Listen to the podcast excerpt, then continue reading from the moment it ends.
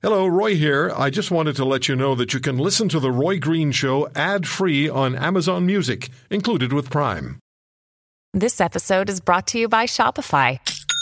Forget the frustration of picking commerce platforms when you switch your business to Shopify, the global commerce platform that supercharges your selling wherever you sell. With Shopify, you'll harness the same intuitive features, trusted apps, and powerful analytics used by the world's leading brands. Sign up today for your $1 per month trial period at shopify.com slash tech, all lowercase. That's shopify.com slash tech.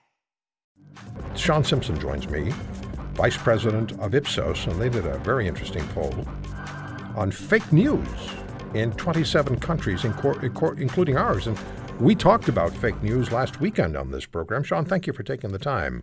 My pleasure. So, uh, the questions that were asked were were what? What did you ask people about fake news?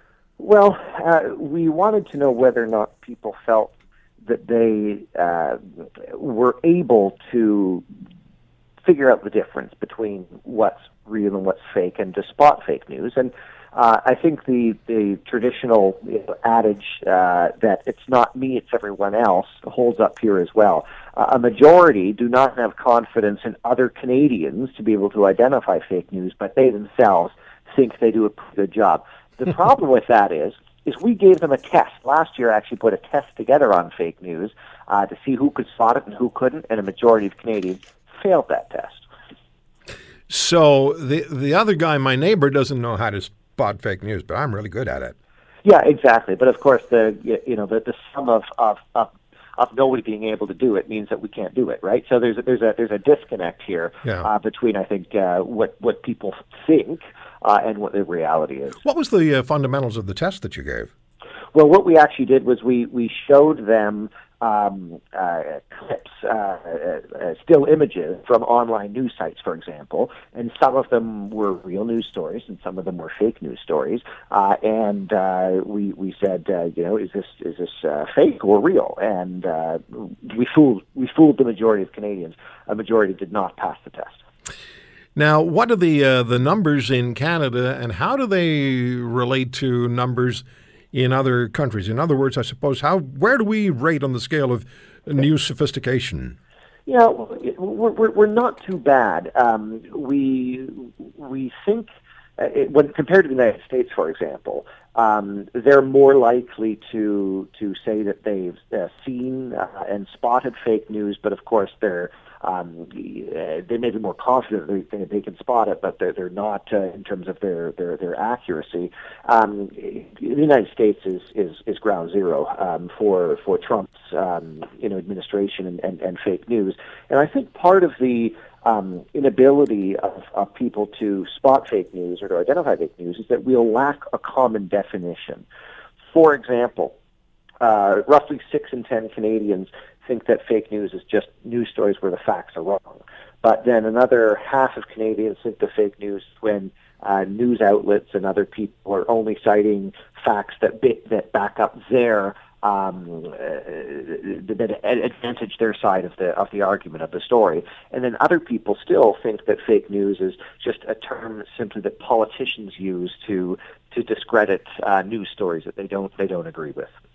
It's it's quite interesting, isn't it? Because uh, fake news has almost become a cottage industry. The whole idea of fake news, and, and I suppose it started with uh, with Donald Trump during the election campaign when he started to point the fake news finger at news organizations, or at least in a, in a contemporary sense. What about demographics? Did did that matter in Canada at all? Mean, not so much. I mean, the, the people who are who are more educated, um, say with a university degree, um, they're more likely to read the news and and and to be exposed to different news sources. Um, and so they're more likely to, to be able to identify and, and discern between what's what's fake and, and, and, and what isn't. And I think you know that's the that's a piece of advice that I think we can give to people when they see um, a piece of news um, and you know it's a sensational story and they're not sure if it's true or not. Go onto another news site, and if you find the same story, then it's probably true. If you don't, you know, big news doesn't exist on one news site. It, it tends to, to proliferate and then be published elsewhere. If mm-hmm. you can't corroborate the story, then it's probably fake. Yeah, and the story is really at the mercy of the per- person who's writing it or reporting it.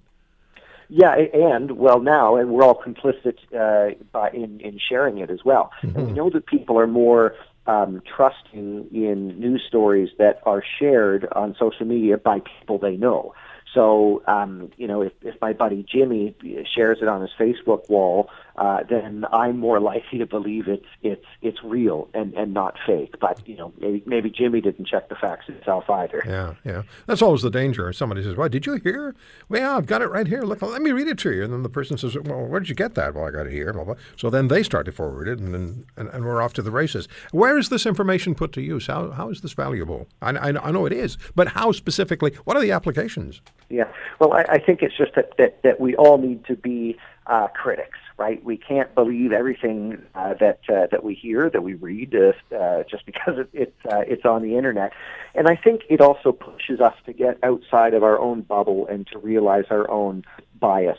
Um, the poll also revealed that a majority of people think that others live in their own bubble, and yet a third of us think that we live in our own bubble. And what I mean by bubble is seeking out news stories and reading news stories that essentially only align with our particular point of view and discrediting those that don't as being as being fake.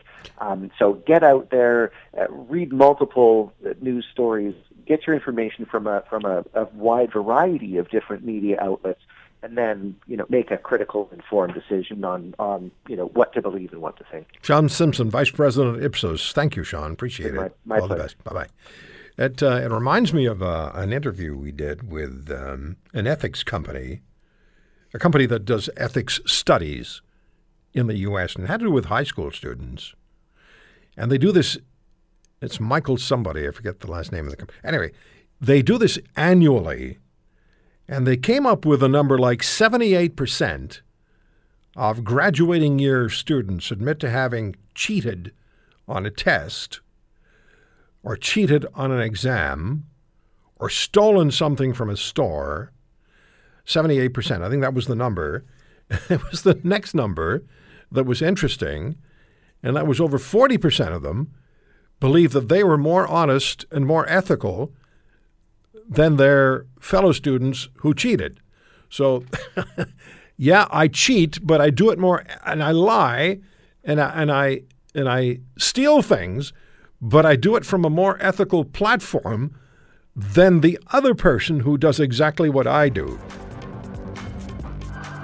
Now, that'll get the screws rattling in your brain. If you want to hear more, subscribe to The Roy Green Show on Apple Podcasts, Google Podcasts, Spotify, Stitcher, or wherever you find your favorites. And if you like what you hear, leave us a review and tell a friend. I'm Roy Green. Have a great weekend.